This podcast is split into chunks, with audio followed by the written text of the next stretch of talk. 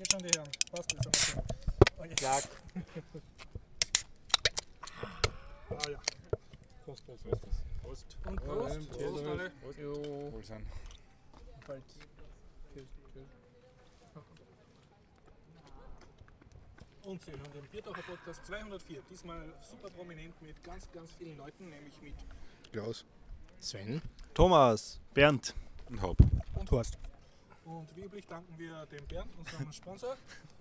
Und Das ist der ominöse Sponsoren. Das Sponsor? ist Ja. der, der, der Ah, Sponsor, ja. endlich. Okay, Und er das existiert. finde das nach wie vor unfair. Der Nur, nur weil ich ein auch. Abo habe. Und, und dem Hopp, der äh, uns anonym flattert, aber er hat behauptet, er ist es. Also das kann zwar jeder sagen. Kann man jetzt keiner nachweisen. Okay. Und es ist Nummer 204. Wir befinden uns im alten AKH vor dem Hörsaalzentrum, Innenhof 2. Und äh, ich habe eine Themenliste, habe sie aber nicht offen, weil ich im Flugmodus bin. Es stand aber auch nicht sehr viel drauf.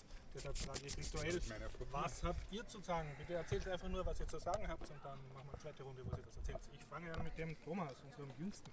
Äh, ich werde jetzt ja älter. Also ich weiß nicht, ob ich immer der Jüngste bleibe. Aber ich habe eigentlich gar keine Themen mitgebracht. Ich höre mal zu, was ihr zu sagen habt und werde mich dann, Ungebührlich einbringen. genau. Ich werde es genauso machen, habe keine fixen Themen. Ich falle einfach ins Wort, glaube ich. Der Thomas hat wohl ein Thema, er möchte uns nämlich über das Bernhard-Ensemble berichten. Ich habe wieder mal eine Spielelizenz mitgebracht. Es gibt eine Python User Group, es gibt eine neue Debian-Version, es gibt eine vielleicht eine Anekdote vom ähm, Apple App Store. Äh, nachdem der Gregor nicht da ist, werde ich mir das Thema Wormwood sparen. Und Tesla hat äh, irgendein neues Projekt heraus. Sehr gut, ich habe eigentlich nichts zu sagen, außer dass ich Ubuntu 14.5 am Laufen habe, aber habe 15, 15, 15.4, genau. Und habe noch nicht viel davon gemerkt. Also, gebe ich weiter mit Klaus. Äh, ja, bei mir sind es eigentlich auch wieder nur Kleinigkeiten. Ich habe da ein bisschen rumgebastelt wegen Problemen mit VLC und habe mir jetzt einen neuen Media Player rausgesucht. Äh, und schöner Lebenteil. Und mal schauen, wie die Zeit reicht. Äh, Es gibt da noch so einen äh, Podcast namens Chaos Radio, der dieses Mal wieder eine re- recht völlig verquerte äh, Ausgabe gehabt hat. Podcast empfehlen. Sehr gut. Und extra aus Berlin eingeflogen haben wir den Sven nur für diesen Podcast. Danke Sven, dass du extra hergekommen bist. Kein Problem, kein Problem. Der, der Flieger war gut und äh, ja, es geht wieder um Events. Die Grazer Linux-Tage sind passiert, die Linux-Wochen stehen vor uns. Bisschen weiter blicken mit Events. Äh, das Camp dieses Jahr, alle nur vier Jahre. Und ähm, ja, Show and Tell, vielleicht noch ein bisschen Werbung machen. Und das mit dem Debian hat mir der, der drüben der Mann schon Na weggenommen. bitte, übernimm das, übernimm das. Nein, nein, nein, nein. ich bin froh. Oder wir schon. so, du, du, du zählst die negativen Seiten auf und ich zähle die positiven Seiten. Okay. Das wird aber sehr einseitig. Ja, dann Oder umgekehrt. fangen wir gleich an. Ja, bitte. Ähm, Schlägt um die Wette. Wer, ähm, wer ist jetzt die positiven Seiten? Ha, was? Wie heißt das Release? Jesse. Debian Jesse. Ja. Eine neue Debian-Version. Wieso heißt das Jesse Onkel Hop? Von Äh, wo kommen die Namen Das der Debian wohl- Das Releases? muss wohl ein Charakter aus Toy Story sein.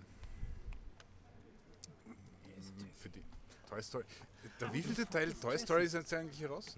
Also ich weiß von dreien, aber gibt es einen vierten? Drei, ja. Und, und ich. Jesse ist, glaube ich, die kommt erst im zweiten Teil vor.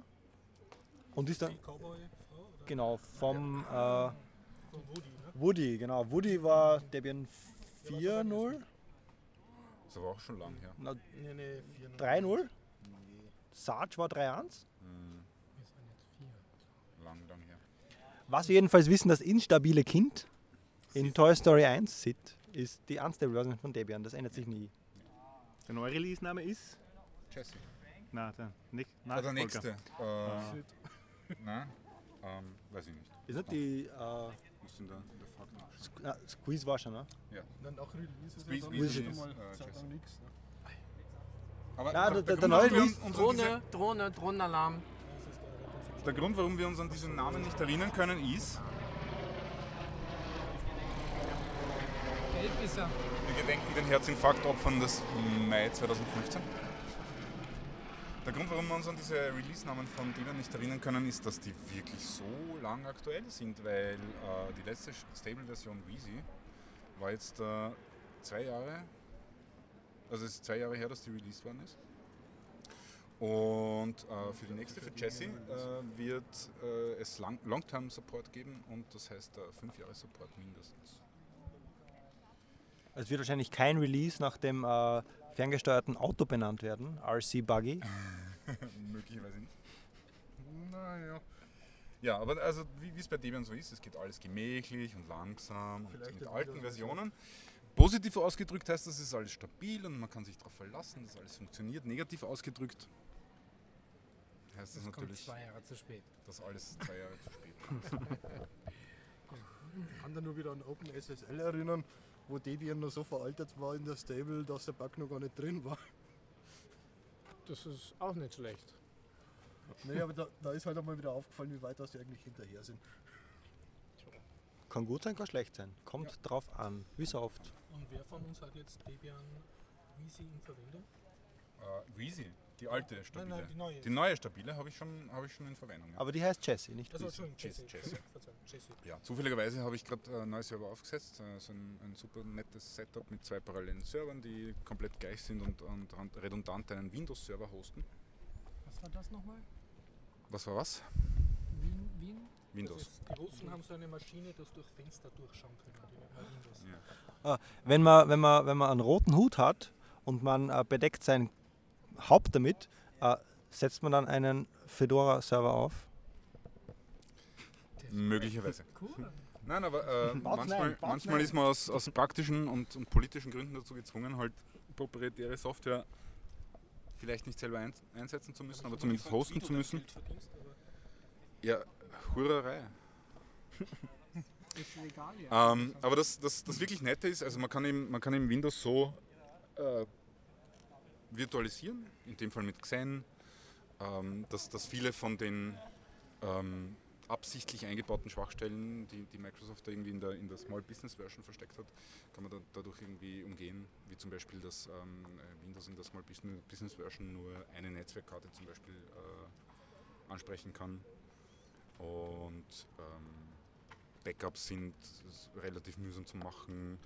Und ein anderer netter Nebeneffekt davon, Windows zu virtualisieren, ist, dass, dass es schneller bootet und solche Dinge. Deswegen haben wir eben irgendwie in dieser Infrastruktur, wo wir dazu gezwungen sind, dass wir Windows hosten, Ähm, haben wir in Wirklichkeit zwei Server, die, die unter Xen laufen und, und binnen zwei Zehntelsekunden untereinander die, die Windows-Installation hin und her schupfen können, sodass halt die End-User nie was davon merken, dass irgendwie der Strom ausfällt auf, auf einer Kiste oder dass die rebootet werden muss, weil es wieder mal ein Linux Security Update gibt oder so. Deswegen, also das, das ist gerade, da habe ich gerade vor, vorgestern die, das Upgrade gemacht auf Jesse, weil das jetzt gerade aktuell neu ist und, Und da können wir noch herumspielen. Ich war sehr überrascht, das Upgrade hat mehr als problemlos funktioniert. Ähm, normalerweise, wenn man bei Debian ein Upgrade macht, dann, dann, dann gibt es ein paar so Vorkehrungen, die man trifft. Ähm, natürlich Backup, gilt immer, aber man sollte zuerst darauf schauen, dass alle äh, Konfigurationsdateien auf dem Stand sind, von dem das System glaubt, dass sie sein sollen, bis auf halt die Änderungen, die man selber macht. Und wenn man dann das Upgrade macht, dann, dann äh, kriegt man angezeigt, hier ist eine Konfigurationsdatei, die hast du geändert und die hat das System geändert, welche Version möchtest du haben. Und hinterher kann man sich anschauen, wie man die Änderungen zusammenmischt, die halt von, von Upstream kommen und die man selber gemacht hat. Und beim Upgrade von Wheezy auf Jesse war da eigentlich überhaupt nichts, was mir aufgefallen wäre, dass das sich geändert hätte, dass irgendwie böse wäre. Da muss ich jetzt aber sagen, soweit ich mich erinnere, war das jetzt äh, beim Upgrade auf Visi damals auch schon. Also dass es auffallend Ich kann dir die Stunden, problemlos war. ich kann dir die Stundenaufzeichnungen zeigen. Ich habe äh, bei einem Server dreieinhalb Stunden gebraucht, beim anderen fünf Stunden. Ich habe extra nochmal nachgeschaut, genau deswegen. Echt? Also bei mir ist es damals Es ist nicht so, dass es problemlos gelaufen. Es ist nicht so, dass es sonderlich kompliziert wäre oder, oder komplex, aber es ist halt, man muss halt darauf aufpassen. Wenn man sorgfältig ist und, und, und, und wirklich haben will, dass das alles problemlos passt, dann, dann ist das schon zeitintensiv unter Umständen. Es passiert nur alle zwei, drei Jahre, aber es kann schon in die Zeit gehen. Also wenn ich das richtig verstanden habe, du, du bist sehr zufrieden mit der neuen Debian-Version. Noch schon, ja, aber ich Noch habe ja ein, ein paar Stunden damit verbracht bis jetzt.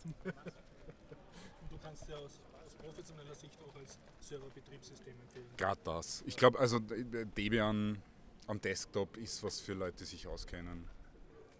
Da würde ich wahrscheinlich eher, eher Ubuntu empfehlen wahrscheinlich oder andere, Dest äh, andere Distributionen, die für End-User irgendwie ausgerichtet sind. Debian ist schon was für Leute, die sich im. Detail damit beschäftigen. Ja. Also Ubuntu ist eigentlich das gleiche wie Debian, mehr oder weniger. Äh, der Vorteil ist halt, dass man mehr oder weniger. Der Vorteil ist halt bei Ubuntu, dass ein paar Sachen schon vorinstalliert sind, vorkonfiguriert sind, die was unter Debian aus äh, ideellen oder ideologischen, wie heißt das? Ideologischen oder ideellen? Aus illogischen Gründen äh, nicht gemacht werden. Ich glaube Binary Blobs, wobei die sind jetzt vielleicht drinnen, keine Ahnung. Äh, Grafikkartentreiber, Es gibt Contrib und Non-Free. Äh, MP3, Codecs und so weiter. Das wird halt vielleicht nicht gemacht, was aus Open Source C-Lot-Sicht super ist, aber was halt für den Endkunden dann blöd ist, weil der hat vielleicht nur MP3-Files. Äh, Das kann ich aber gleich bestätigen, weil ich habe auf meinem Test-Notebook Debian auch installiert zu Testzwecken und hat mir bei der Installation schon gesagt, uh, der Wi-Fi-Treiber, den will er jetzt nicht installieren, den könnt ihr jetzt von irgendeinem Medium nachinstallieren während dem Installationsvorgang. Haben wir gedacht, auf was für ein Medium hätte ich den jetzt?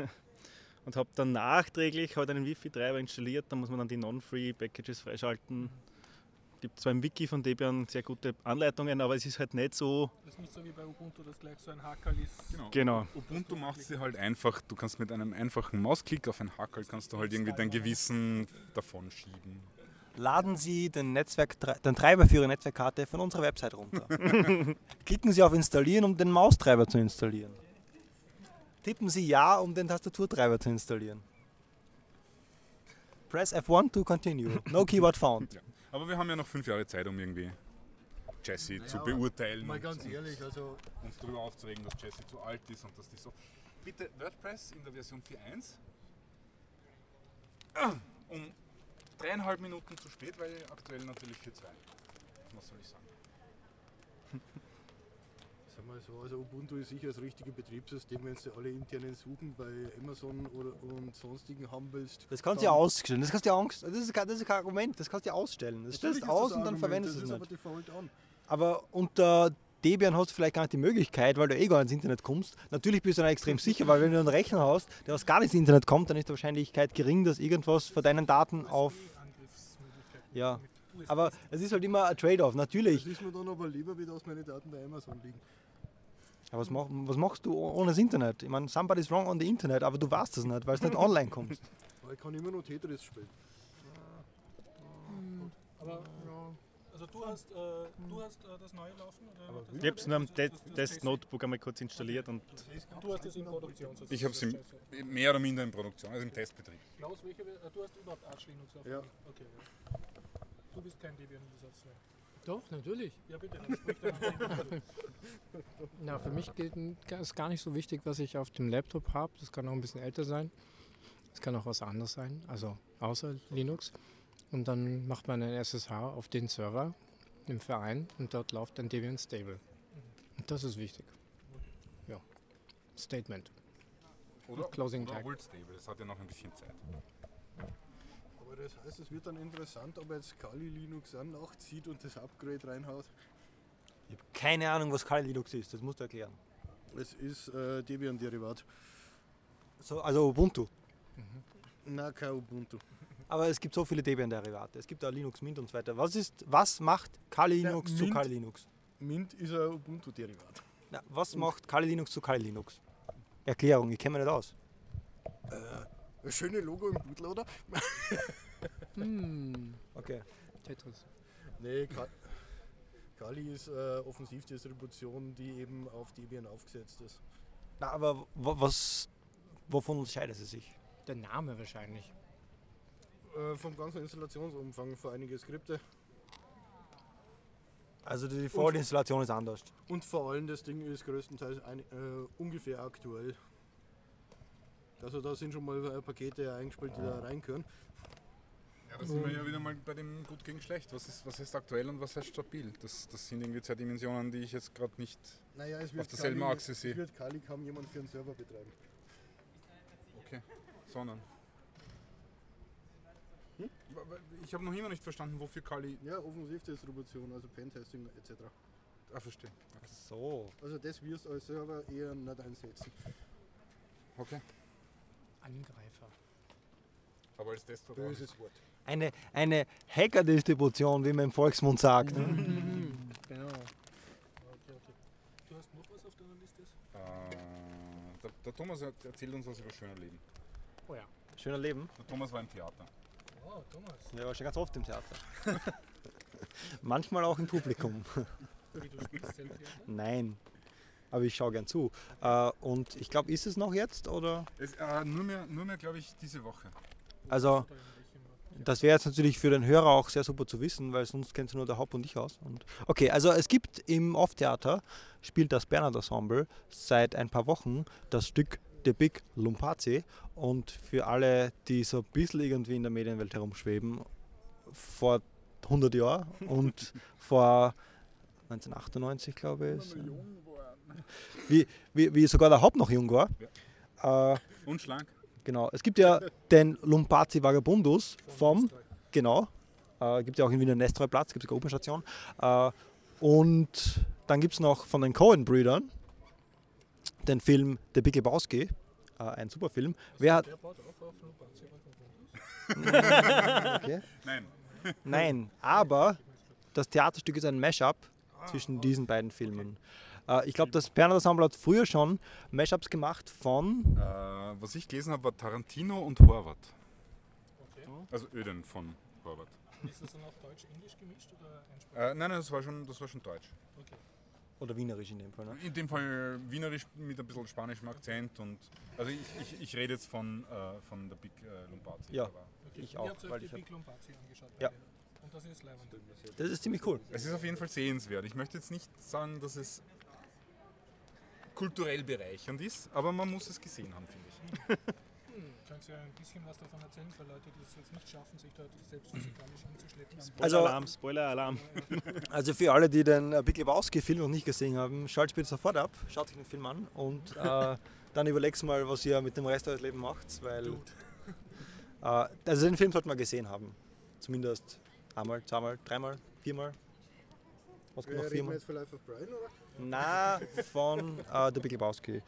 Äh, ja, ich kann ja nicht, nicht viel wegnehmen. Es ist halt sehr, sehr nett gemacht.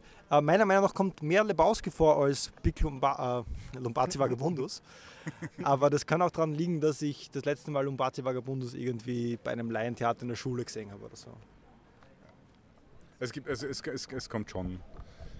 Also wenn, wenn man sich irgendwie so die meiner Meinung nach ziemlich schlechte und inkohärente Zusammenfassung auf Wikipedia durchliest, kommt davon ungefähr alles auch in dem Theaterstück vor. Aber ja, also man kann, man kann sicher Inszenierungen von, von Vagabun- Vagabundus finden, die besser sind und mehr Zusammenhang haben. Aber man, man kann schon beide Teile erkennen in dem neuen Theaterstück. Und es ist auch schon wieder schön, wie sie das Ganze äh, eingewienerischt haben, falls es das Wort eingewienerischt überhaupt gibt. Äh, also der, der Big Lebowski ist dann halt der, wie heißt er? Äh, N- wird Ja, ja. jemand anders als du bezeichnet? aber wird dann auch als irgendwie Lumpazi irgendwas bezeichnet. Ja, oder? Lumpazi. aber sonst dann irgendwie. Okay. Jedenfalls, Und, und Lumpazi und Herr Lumpazi. genau. Und natürlich Herr. Herr Lebowski sagt man im äh, Englisch nicht, da sagt man Mister oder so. Ne? Und von dem her eingewienerisch. Äh, was dann natürlich auch super ist, im amerikanischen Film gehen sie bowlen, weil man es so macht, aber das macht man in Wien eigentlich nicht, oder nur selten. Natürlich gibt es Ausnahmen, die bestätigen die Regel, wie man sagt. Äh, und das kann man wahrscheinlich schon verraten, im Theater fahren sie Carrera-Autos. Ja. Das ist eigentlich ziemlich beeindruckend. Sie haben, sie haben rund um, also man muss einmal das Off-White beschreiben. Das ist so ein kleines Theater, das seinen Namen irgendwie den Off-Broadway oder so, so halt nicht Mainstream-Theatern entnimmt. Ah, wieder was gelernt, die haben gesagt, hat Das ist so. an der Ecke äh, Siebensterngasse und Und, und die, was die Siebensteingasse kreuzt. ja, da wo der 13a vorbeifährt oder so. Ah, ja. Oder weiter unten, keine Ahnung. Nein, eins, eins weiter oben, eins über äh, Kirchengasse. Ähm, und es ist wirklich. Es ist von der Architektur einmal wirklich beeindruckend, weil das ist irgendwie so äh, offensichtlich am, in einem ehemaligen Innenhof im obersten Stockwerk mit Glas überdacht, äh, so vielleicht 200 Quadratmeter oder größer, ein Raum. Mm. Und äh, da sitzt man auf, auf weiß bezogenen Sitzmöbeln, so Couchen und, und, und, und äh, gemütlichen Sesseln und so. Eigentlich so im Dreiviertelkreis um die Bühne herum. Und äh, rund um die Bühne, die eigentlich nicht, nichts weiter ist halt, als halt ein Bereich auf dem Parkett, ist eine Carrera-Autobahn aufgebaut. Und während des ganzen Theaterstücks von vorn bis hinten versuchen sie halt so nebenher, während sie ihre, ihre Sachen aufsagen, diese Carrera-Autos da rundherum fahren zu lassen. Und ich glaube, es hat nicht einmal einer geschafft, das Auto wirklich einmal im Kreis fahren zu lassen. Weil's, äh, man, die, ist, die, die, muss, die muss 50 Meter lang sein oder ich habe keine Ahnung. Es ist ja nicht innovativ, da müssen wir eigentlich die Zahnbürstenköpfe da rumfahren lassen. Ja, das wäre vielleicht nicht so gut zu sehen aus dem Pu- Publikum, aber, Das, aber äh, die Parallelen zum, zum Bowling sind schon, die haben sich schon, schon gut hingekriegt.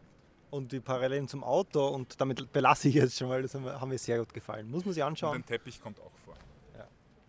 Der hat das Zimmer erst wirklich gemütlich gemacht. Und ich werde ab jetzt meine White Russians nur mehr aus einer Fahrradsportflasche trinken. Man trinkt keine White Russians, Black, Black Russian. Und mit Bontempi Bitte klär mich auf, was ist ein Black. Russian? Na, was ist ein White Russian? Äh, lass ich mal immer nur mixen. Kalur, Wodka, und, und, und, Milch oder Sahne? Und, und, Und beim. Black lässt man Milch oder Leute Sahne da, weg. was, die, die das führen Ah! Sehr gut. Sinnvoll. Den kann man immer bestellen, aber wenn er nicht auf der Karte steht, sofern der White Russian umsteht. Oft muss man den Kellner aufklären, aber Ja, nein, nein, ist gut, ist gut, ist gut. Mhm. Für die Laktoseintoleranten stimmt, ja. Also Kultur. Nein, ähm, haben wir schon erwähnt? Ja, genau. Äh, Mashup, ein anderes Mashup von Tarantino und äh, Herbert, äh. Und äh, Das kann- Ö, den Rest habe ich mir nicht. Ich, das- ich habe nur das Plakat gesehen beim Rausgehen. Ich denke mal, Den die werden das. beide noch nicht gesehen. Nein, nein, der Nein. ist schon lang vorbei. Das, das habe ich irgendwie auch interessant gefunden, dass zum Beispiel der Big Lombardi, das wird halt einfach ein paar Wochen gespielt Ja. und dann gibt es das nicht mehr. Das, kann man Genau. sich- das gibt es ja nicht auf, weil halt Film und Podcast, man, diesen Podcast, den braucht man sich eigentlich heute nicht anhören, weil ihr könnt es euch eben morgen anhören oder übermorgen. Schaltet aus, geht ein bisschen im Oder Park, wenn es schön ist, oder nie. geht ein bisschen im Park und irgendwann, falls ihr mal genug Zeit habt, dass es regnet und ihr sonst nichts zu tun habt, könnt ihr einen Podcast anhören. Aber so ein Theaterstück, das wird halt wirklich nur fünf Wochen gespielt, da muss man sich das anschauen und dann kann man sich das nicht mehr später mal irgendwann Die anschauen. Frage jetzt kommt zu fragen, es hat auch niemand aufgenommen mit auf Video. Ich denke nicht. Keine Ahnung. Also Vielleicht wahrscheinlich. mit aber, also ich habe oder noch nichts gefunden von wegen älterer Sachen. Also. Also ich glaub, wenn man so ein Theaterstück auf Video haben will, dann muss es halt wirklich geschnitten sein aus mehreren Kameraperspektiven und halt ein bisschen abgemischt sein, weil sonst nur so rein frontal filmen, das ist halt dann nicht. Die machen das jetzt auch schon seit 20, 30 Jahren oder so, dieses Bernhard Ensemble. Und das, heißt, es kommt sicher wieder was und einfach äh, googeln und nachschauen, was das nächste ist und, und wieder hinschauen. Dann schlage ich vor, ihr tut es nächstes Mal auf Twitter annoncieren, dass ihr dorthin geht. Na. Na, dann sind wir ja nicht mehr cool. Und wir, wollen- wir, wir wollen ja so gern cool werden. Irgendwann werden wir auch mal cool sein. Aber ähm, naja, und, und so, so ein, so ein Live-Theater hat dann natürlich den Vorteil, äh, super Viewing Angle, ja. Das heißt quasi 180 Grad oder was halt die Augen hergeben. Äh, HD, sollte 3D, Ja, 3D und, und ohne Aufpreis. Ja, 3D?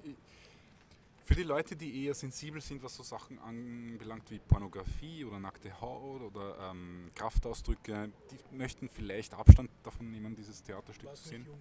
Ja, Es Kraftausdrücke zum Beispiel, Darth. Vader. Und außerdem ausgeschlafen hingehen, weil diese Möbel dort sind wirklich gemütlich. Inwieweit wurde das Publikum so involviert? Wurde es ja dann so ins Stück integriert und Gar nicht. und beschimpft? Nein. und so? Das, das, das, das will man ja nicht, oder? oder Ja, das habe ich schon befürchtet und das habe ich auch schon erlebt in anderen Theatern, aber in dem Fall, also, weil, weil es so ausschaut, lassen? es schaut dort so aus, als würde man vielleicht irgendwie mitspielen müssen oder so, aber es ist überhaupt nicht so. Man kann getrost einfach wie in ein normales Also passiv Theaterstück gehen. konsumieren. wie sich das gehört. Ja, sehr Äh, und um, um das Ganze abzuschließen, nur noch kurz, äh, für die ganzen Big Lebowski-Fans, es gibt auch vor ein paar Jahren ist ein Buch, ich glaube 2011 ist ein Buch rausgekommen, äh, The Dude and the Zen Master vom Jeff Bridges und seinem Bu Guru, ja, seinem, seinem Zen-Master-Freund. Und das ist so ein Buch im Dialogstil geschrieben und ist eigentlich recht interessant und geht dann immer ein bisschen auch auf Jeff Bridges als sich selbst plus als die Figur des Dude ein und mm, recht unterhaltsam zu lesen. Gibt es im Internet, auf Amazon. Kann man, kann man, kann man, im, im, kann man direkt im Unity Ubuntu. Ubuntu, Ubuntu Dings suchen und dann gleich bestellen als Hardcopy. Oder auf Kindle. Ja, Swindle. Kindle hast du es, glaube ich. Nein, nein, da musst du den Stallman fragen, der sagt immer Swindle. Sven, möchtest du dich äußern? Du hast ja so Ähm, ähm, ja, entfernt von uns Erdnüsse gemampft. Ja, ähm, ja, Events. Grazer Linux-Tage, zwei Tage, erster Was Tag Workshop. Grazer Linux-Tag? Moderator? Du hast ja immerhin moderiert. Na, du Naja, na, eine. Ich habe die Leute gesagt, Vortrag ne? ein Vortrag, ein, zwei Workshops und Okay. einmal Lightning Talks. Ja, Lightning Talks war schon halbweg äh, organisiert. Da waren schon ein paar Einträge da. Die erste Stunde ging dann schon mal weg. Die zweite muss man die Leute ein bisschen auffordern, aber ja, dann schließlich auch so ein bisschen was gekommen. Und äh, ja, ist gelaufen. Äh, was ich leider verpasst habe, waren die Vorträge, die Kurzvorträge von den Ständen, die sich präsentiert haben. Meinen Lightning Talk. Oh, ähm, Entschuldigung. Und die müssen ja äh, irgendwann auf YouTube erscheinen alle, ne? genau, so Mitte bis Ende Mai, denke ich, sollte das alles online kommen, ja. Worüber hast du gesprochen? Äh, Das ähm, sehe ich dann, wenn ich es auf YouTube habe. Nein, ich habe über das RIS schon erklärt. Genau. Ja, das, also der Samstag war wieder Vorträge, gut gelaufen. Ich habe leider auch viel verpasst, weil viele gute Sachen gleichzeitig liefen. Ich freue mich also auch auf die Aufzeichnungen. Äh, Workshop-Tag ist ein bisschen anders verlaufen für mich, als ich dachte. Ich dachte, ich mache eine äh, Kombination aus analogen, am Freitag, Ja. genau, vorher, analoge Schlüssel und digitale Schlüssel. Analoge Schlüssel äh, in Verwendung von alten Truhen und Werkzeugen, Dingens. Da gibt es ein Museum in Graz, die Shell-Kollektion. Und ich dachte, oh, es wäre eine gute Idee, da hinzukommen und äh, einen Vortrag zu hören. Und dann waren ich und die, äh, der Mensch, der mit mir gekommen ist, angemeldet und noch ein dritter Name, der, ich weiß nicht, eine Pseudo-E-Mail-Adresse war. Ich habe nie herausgefunden, wer das sein, hätte sein können. Jedenfalls bei einer Beteiligung von drei fiel ich das leider aus.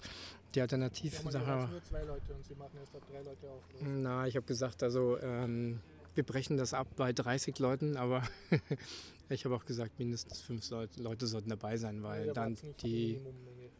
Na, wir wären drei gewesen. Und ich wüsste auch nicht, wo der dritte gewesen ist. Also wer war vielleicht schon da, hat sich nicht gemeldet. Wir haben das dann- vor der verschlossenen, ne? Kam vor der verschlossenen Tür, ja. Nee, eigentlich ist es offen. Wie auch immer, wir haben dann schließlich äh, gedacht, wir verbringen dann um die Ecke im Schloss Eggenberg die sonnigen Stunden. Und dann kam der, mein Workshop dann zu, zu MUT und GPG, also Verschlüsselung, E-Mail, digitalen wie sehr war die Schlüssel. Publikumspräsenz am Freitag? Waren da schon viele Leute da? Mm, Also waren da schon welche Leute da? Also? Ich habe erst mal keine Leute groß gesehen, weil vieles war noch im Aufbau. Mhm. Ähm, und ich kann schlecht abschätzen, wie, wie viel bei den anderen waren, nicht? Weil das parallel lief. Weiß ich nicht. Prozent, prozentuell, raummäßig, wie viele Leute waren drinnen? Wie viele Leute hätten noch Platz gehabt? Äh, in meinem Raum Ja. hätten noch zehn Leute Platz gehabt. Da waren nur zwölf oder 14, glaube ich. Aber das ist schon mal schön, dass man, äh, kann man vielleicht auch mehr aufs Publikum eingehen dann. Ja, schon. Genau. Aber dann sollte geemailt werden und äh, alle loggen sich auf dem Server ein und der Server ist natürlich ein Linux und da läuft natürlich ein Mail und genau auf dem lief dann keiner. und das hatten wir nicht vorher gecheckt und das hat Zeit gekostet und ähm, ja, Wiederholung hoffentlich dann bei den Linux-Wochen in Wien, 7. bis 9. Mai. Ja. Genau, Donnerstag bis Samstag. 2015, weil vielleicht hört man das ja noch in zehn Jahren. Achso, genau. Wahrscheinlich nicht, Hundertprozentig. aber möglicherweise. Genau. Ja, die Linux-Wochen stehen an, drei Tage, 100 Vorträge, Slots und äh, wird natürlich super gut. Spoiler Alert, am Samstag um 14 Zu Mittag, wenn die Leute Zu Mittag. essen gehen und keine Zeit haben für Talks. gibt es einen Vortrag über Selfish OS. Keine Ahnung, wer den hält. Ich glaube, der steht neben mir. Der muss ein ziemlich cooler Typ sein wahrscheinlich. Aber ich habe gehört, er muss noch vorbereiten. Ja, das ist gerade so schlimm. Ich meine, es gibt ja jemand, der da die ganzen Talks aufnimmt. Und Dennoch, was ist eigentlich Shellfish OS? Das heißt Sailfish. Das reimt sich auf Selfish, hat aber damit nichts zu tun. Äh, es ist quasi ein mobiles, ein mobiles Betriebssystem, das was äh, nicht auf, also auf die Android Hardware Adapt- Adaptation aufbaut, aber im Userland die glibc verwendet und nicht die Bionic das sagt jetzt vielen Leuten vielleicht nichts, äh, heißt aber mehr oder weniger, es ist mehr Desktop Linux als ein Android-Gerät. Also, Du kannst dich Smartphone? ein Smartphone und du kannst dich bei SSH drauf einloggen. mit SSH, Ja, standardmäßig. ohne es zu routen. ohne es zu routen. Also du musst quasi den Developer-Mode aktivieren, weil halt du willst nicht, dass jetzt, wenn du dir das Gerät kaufst, sich schon irgendwer besser einloggen kann. Aber du kannst dann einfach in die Settings gehst rein, sagst Developer Mode und sagst dir, okay, das ist meine IP, und dann kannst du dich dorthin einloggen und du kannst dann in der UI auch noch den, das Passwort einstellen und über das Passwort kannst du mal so einloggen, dann kannst du einen SSH-Key kopieren und dann kannst du ganz normal und du hast, äh, es ist RPM-basiert. Du kannst halt deine, ganzen Pakete bauen, du kannst auf dem Gerät selber GCC installieren und Sachen kompilieren, wenn du willst. Äh, Python ist vorinstalliert, Python 2, Python 3, Perl ist wahrscheinlich vorinstalliert, schätze ich mal. Äh, ja. Also es ist halt mehr Desktop Linux als wie man es halt sonst so kennt von Android. Das was heißt, gar hab- nicht Desktop Linux ist. Das heißt, ich habe einen ganz normalen Rechner dann in der Hosentasche. Eigentlich schon, ja. Du hast keinen X-Server laufen, sondern du hast einen Wayland-Server laufen. Und du hast kein X4, sondern ButterFS. und du hast kein äh, System 5 Init, sondern du hast System D. Oh, was soll das denn nochmal? Also es, es sind schon ganz moderne Technologien und das Ganze ist halt basiert auf, also die, das Package Management ist RPM mit Zipper, also die OpenSUSE-Geschichte. Die Distribution ist halt mehr, also ein bisschen eigenes, aber du kannst halt deine Tools installieren und dann verwenden, so wie du es vorgestellt hast.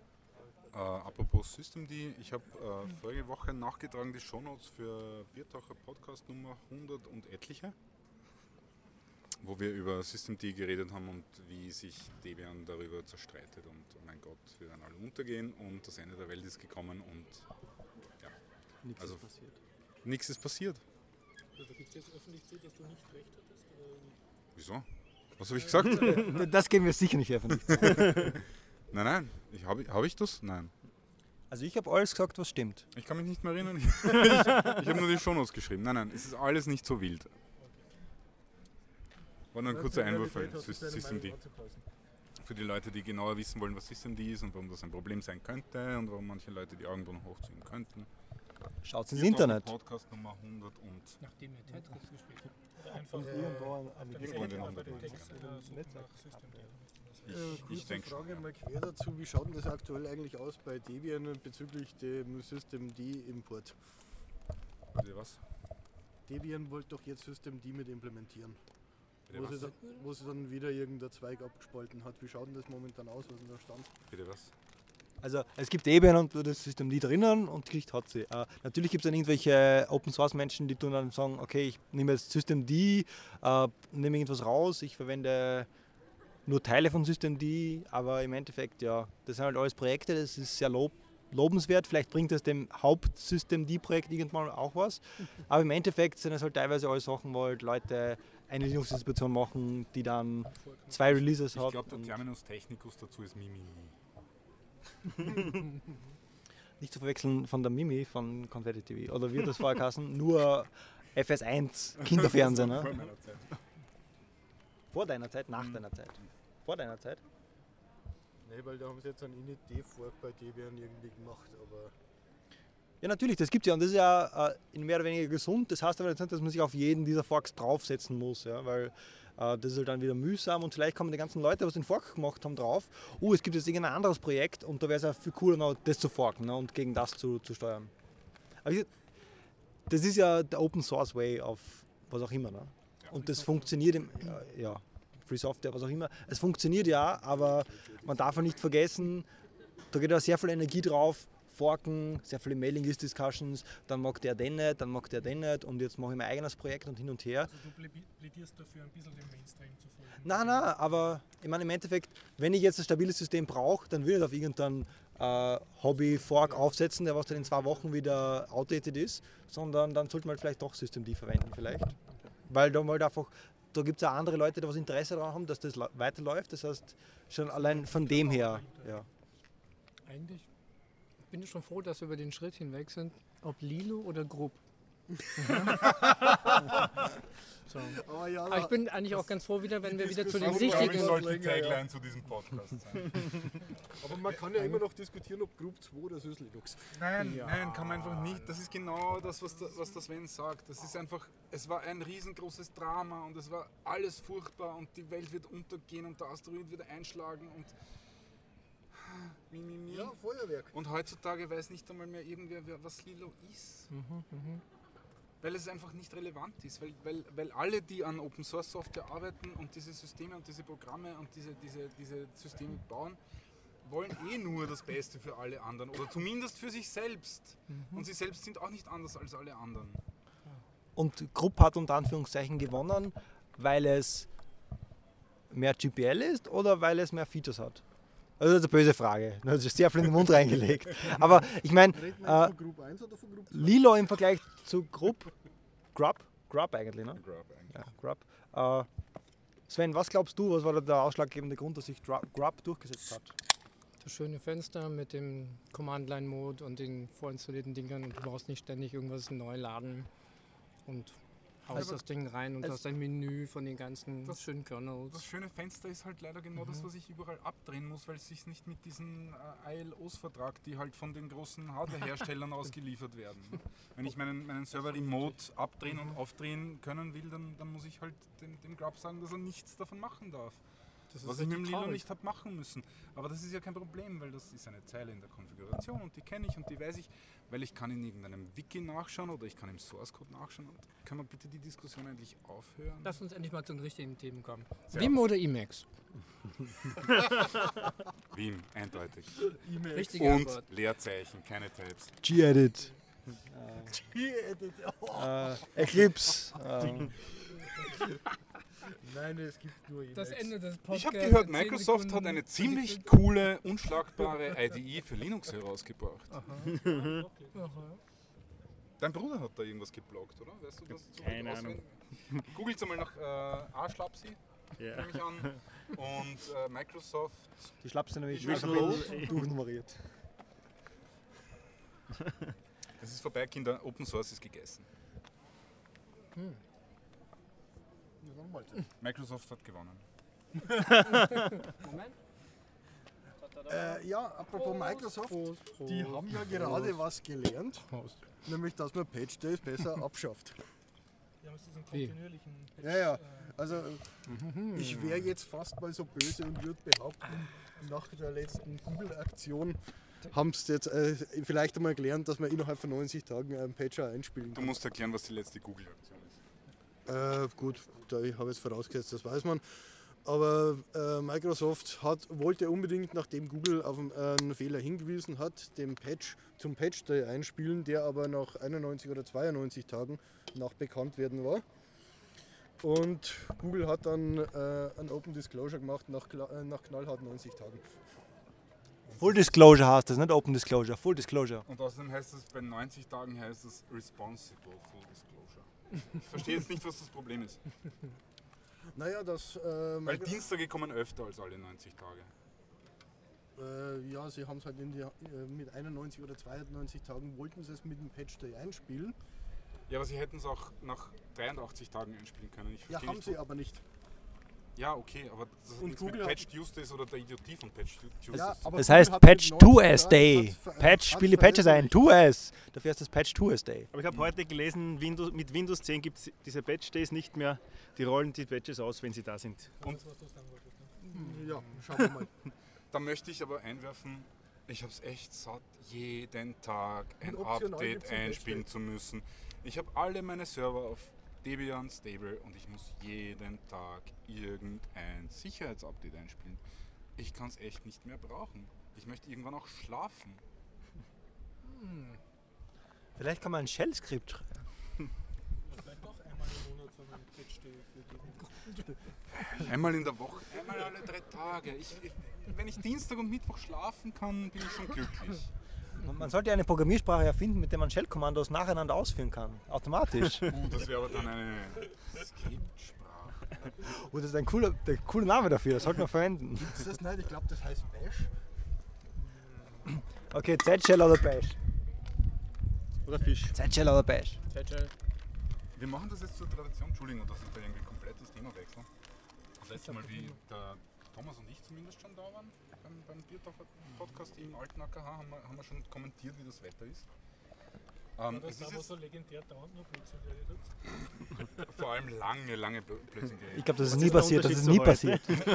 Dem Horst steht gerade der Angstschweiß auf der Stirn. Nein, aber ernsthaft jetzt. Ähm, es ist 2015, es ist Anfang Mai, heute ist der vierte? Fünfte. Fünfte. Das ist sehr schön übrigens. Gestern, gestern hat schon 21 Grad gehabt und es war wirklich schwül und heute war es auch sehr warm. Und ich weiß schon, Durchschnitte sind so die eine Geschichte und Klima ist was, an- was anderes als Wetter, aber es ist, es ist wirklich, wirklich warm für Anfang Mai. Super ist es. Also, du falls Warming. Falls der geneigte Hörer das in Angst, morgen 20 wird's Jahren hört und sich wundert, Haben Warum- es 20 Grad gehabt im Mai. ja, warum wir davon reden, dass es nur 20 Grad haben im Mai, Und wir reden natürlich hier von Celsius. Man muss die Einheit immer dazu sagen, sonst Ja. gibt es Probleme, so wie beim Mars. Irgendwas. Oder beim, weiß nicht, irgendwo draußen im All. 20 Kelvin wären blöd. So cool. Nur weil es heute komisch ist, heißt das, dass es in 100 Jahren komisch sein wird. Immer. Okay, hat noch jemand Themen? Hast du nicht noch ein äh, schöner Gelegenheit? Ein ganz. Achso, ähm, ich möchte noch darauf hinweisen, dass ich endlich mal wieder den dritten Mann gesehen habe im Burgkino. Kult, Kult, Kult. Sehr gut. Und äh, hat mir wieder gefallen, ja? Wo? Im Burgkino hier, am Ring. Ah, ja. Spielt dreimal pro Woche. ist, das wollte ich jedenfalls. Immer? Das ist im Burgkino, wo Also- du immer wieder spielst. Ja, ja, genau. Es gibt ja auch das Museum. Aber weiter. Ja, äh, nicht das Museum, genau, im Kino. Die, die gemacht. Die hatte ich auch mal gemacht, aber damals konnte man nicht Untergrund gehen. Das muss ich dann noch mal nachholen und äh, steht schon auf der Liste, ja. Ja, aber angeblich war ja das, die, die Zeit, wo man nicht durfte, war die Zwischenzeit zwischen da, wo man nicht durfte, aber es gemacht hat, und da, wo man durfte und es nicht mehr so lustig war. Ach so. Ja, ich glaube, momentan ist es nicht mehr so.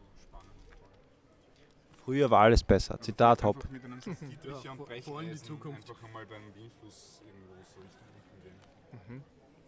Also für Nicht-Wiener, es gibt in Wien die Möglichkeit, äh, eben nicht nur den dritten Mann ständig im Kino zu sehen, sondern eben auch eine Kanalführung zu machen, wo man den Hauptsammler sehen kann und andere Kanal, äh, wie soll ich sagen, Kanalbecken, die eine, in dem Film eine Rolle spielen. Und die Bergung von Verletzten, wenn einmal wieder so ein Depp drunten liegt. Genau. Und dann muss ich natürlich noch darauf hinweisen, gutes Wetter, Sommer steht an. Im August vom 13. bis 17. 2015 wird es wieder das Camp gehen im Norden von Berlin. Diesmal noch nördlicher, näher am Nordpol dran, äh, etwa 75 Kilometer weg von Berlin. Ähm, das heißt, nach Mauerdicken gerechnet, Moment, Taschenrechner, egal. Ähm, ja, jedenfalls äh, sollte man rechtzeitig hinkommen, drumherum sich ein bisschen Zeit nehmen. Man sollte sich äh, darüber Gedanken machen, ob man in einem Zelt schläft oder mit einem Gemeinschaftszelt oder mit etwas Größerem anreist natürlich. Und das Wiki gibt es sogar Bevor Jetzt schon. mit der Telefonzelle an. mit der, ja, aus, aus Wien natürlich mit der, nur mit der Telefonzelle anreisen. Genau. Darf ich fragen, wer von der Runde hat vor, da zu sein? Noch nicht, aber Weiß nicht, keine Ahnung. Das Sven hat noch nicht einmal den Namen der Veranstaltung genannt. Das CCC Camp. Wie warst du CCC, lieber Sven? Ähm, Chaos, Chaos, Chaos. Aber das, das, das letzte C ist es nicht das äh, Camp, Chaos. Communication. Ca Ca Communication? Genau so ist Ja, offiziell ist es Nein, genau wie ein CCC. Communication Camp heißt das Ding. Genau. Das ist so, so wie ATM-Maschine. Ja, Ich muss da ja helfen. wenn PIN-Nummer. du das hinkriegst. Internet-Einwahl. Macht sich halt das Alter bemerkbar. Ja, jedenfalls solltet ihr rechtzeitig drüber nachdenken. Also mittlerweile sogar schon das Wiki oben. Super. Da kann man sich schon so ein bisschen dran orientieren. Aber wie immer gilt, äh, die günstigen Preise gibt es weiter vorher. Also nicht irgendwie denken, oh, morgen findet es statt, wie komme ich jetzt noch dahin? Das wäre dann leicht zu spät. Genau. Und Tickets natürlich reservieren und Fahrten bitte, äh, wie heißt es noch so schön, bildet Banden. Hm, genau, sowas in der Art. Wie, wie im Hallenfußball oder? Äh, nee, chaotischer bitte. genau. Ja, ähm? Was gibt es alles zu sehen? Naja, ich kann nur vermuten, aufgrund dessen, äh, dass vier Jahre vorher ein anderes Camp gibt. Es gibt sehr viel Blinkenlights, es gibt die ganzen Villages, die auch themenbehaftet sind. Also es gibt zum Beispiel, wo man Löten lernt, sich die Lizenz zum Löten holt. Äh, es gibt natürlich, äh, es wird Gemeinschaft gekocht.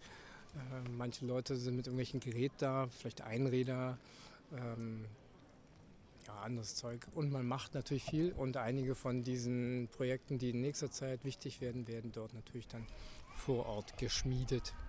Es gibt auch Lightning Talks und andere Vorträge, aber wie das genau aussehen wird, schaut auf das Wiki. Ja, events.ccc.de slash camp. Genau. Ja, weil wir schon gerade beim CCC sind, dann mache ich gleich den nächsten Punkt. Äh, es gab am 30. ja mal wieder äh, Chaos Radio. April. Ja, ja, klar. 2015. Der 30. Mai ist ja noch nicht. Aber man weiß ja nicht, wann der Hörer das hört. Ja, nee, also um auf den Punkt zu kommen. Äh, das mal war Thema äh, Bioinformatik. Ein Bereich, von dem ich bisher noch überhaupt nicht einmal gewusst habe, dass es ihn gibt. Bioinformatik? Moment, wo ist mein Bier? Nein, nicht Bier, sondern Bio, wobei der Unterschied irgendwo in müsste der eigentlich Zeit eh verzögert ist. Bioinformatik. yeah. Also eigentlich äh, geht es im Wesentlichen darum, äh, Genome zu, äh, zu sequenzieren. Und ja, also ziemlich abgespaced eigentlich und jeder, der sich ein bisschen für Biologie interessiert und nicht so richtig weiß, was man mit dem Computer anfangen soll, sollte sich das auf jeden Fall mal anhören. Das ist wieder einer von den Talks, wo du sagst, also irgendwie völlig ab vom Thema und irgendwie passt gar nicht dazu, aber irgendwo saugeil. Und äh, die sind immer schön lang, oder? Äh, zwei Stunden sind die. Und die hast du in einem Stück durchhören können. Also, Äh, nein. So lange bin ich nicht unterwegs. Äh, ja. Sven, hast du noch was? Mhm.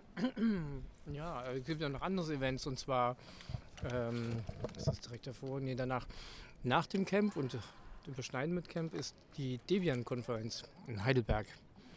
Und ähm, der letzte Tag ist der Samstag und das überschneidet sich wiederum mit der Frostcon bei Bonn.